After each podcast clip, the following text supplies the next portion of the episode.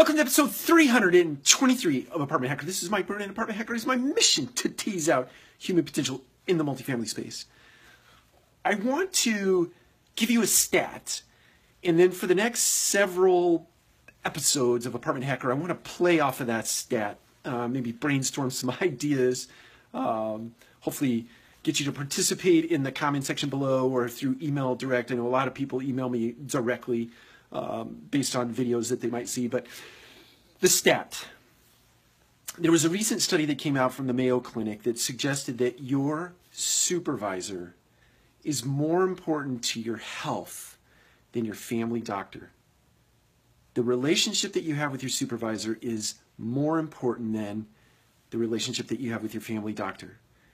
That is crazy to me.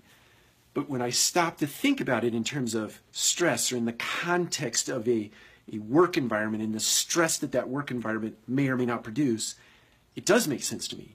If you live in a very stressful environment, one that is uh, driven by uh, fear, then suffice it to say that that stress and the cortisol that gets produced in your body uh, produces bad health, right?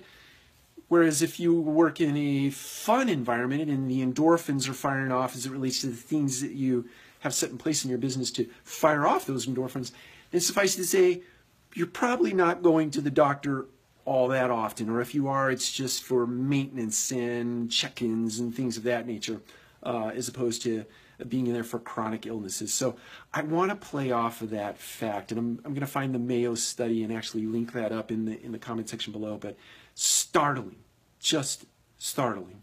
Take care. We'll talk to you again soon.